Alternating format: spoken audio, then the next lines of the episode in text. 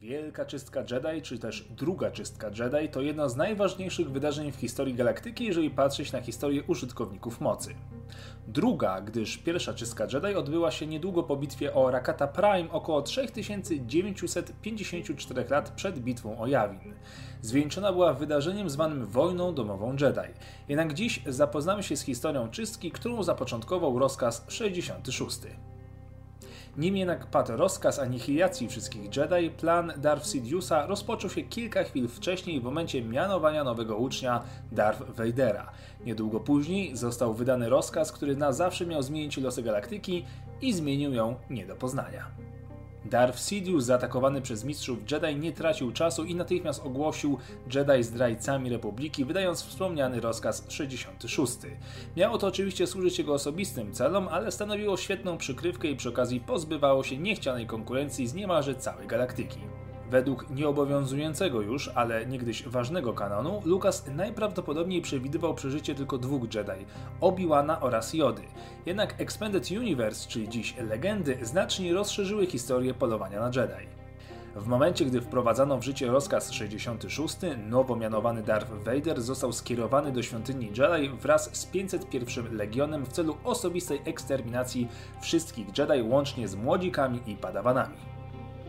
Według wyliczeń Imperium mniej niż setka Jedi zdołała początkowo rozpłynąć się w galaktyce w strachu przed głównym wykonawcą wroku, czyli Vaderem. Ponieważ w wyniku rozkazu 66 najczęściej padali rycerze Jedi, pozostali przy życiu byli najczęściej mistrzami, tak więc plan totalnej czystki nie należał do najłatwiejszych.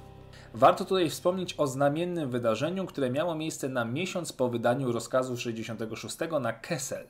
8 ocalałych z czystki Jedi zorganizowało konklawę, któremu przewodniczył mistrz Shadei Potkin. Spotkanie to miało być pułapką na Lorda Vadera celem zabicia go. Wypuszczono plotkę, że wśród uczestników będzie również Obi-Wan Kenobi. Vader, ogarnięty obsesją na punkcie starego mistrza, natychmiast udał się na planetę i wpadł w zasadzkę. Vader po napotkaniu Jedi żądał od nich wydania lokalizacji Obi-Wana, którego oczywiście zabrakło na konklawę. Mistrzowie nigdy nie sprzedaliby swojego brata, a zresztą nawet gdyby chcieli, to nie mogli, bo nikt z obecnych nie znał położenia mistrza Kenobiego. Doszło do ostatecznej walki, w której Vader miał dokonać żywota. Mistrzowie Jedi jednak się przeliczyli, bowiem Vader zabił wszystkich bez wyjątku. Przy okazji zadziałał tutaj PR Mrocznego Lorda, bowiem w galaktyce rozeszła się plotka, jakoby Vader pokonał osobiście aż 50 rycerzy Jedi, co oczywiście było nieprawdą, bo zabicie 8 nie przyszło mu z łatwością. Choć i tak, przyznacie, niezły wynik. Jednak Vader nie był osobiście odpowiedzialny za dużą część morderstw Jedi, gdyż miał konkurentów na polu zabijania członków zakonu.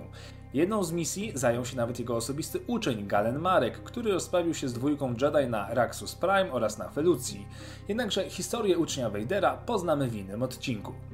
Czystka zapoczątkowana na 19 lat przed bitwą o Yavin zakończyła się historycznie na 1 rok po wspomnianej bitwie, jednak nie oznaczało to końca śledzenia i tępienia resztek Jedi.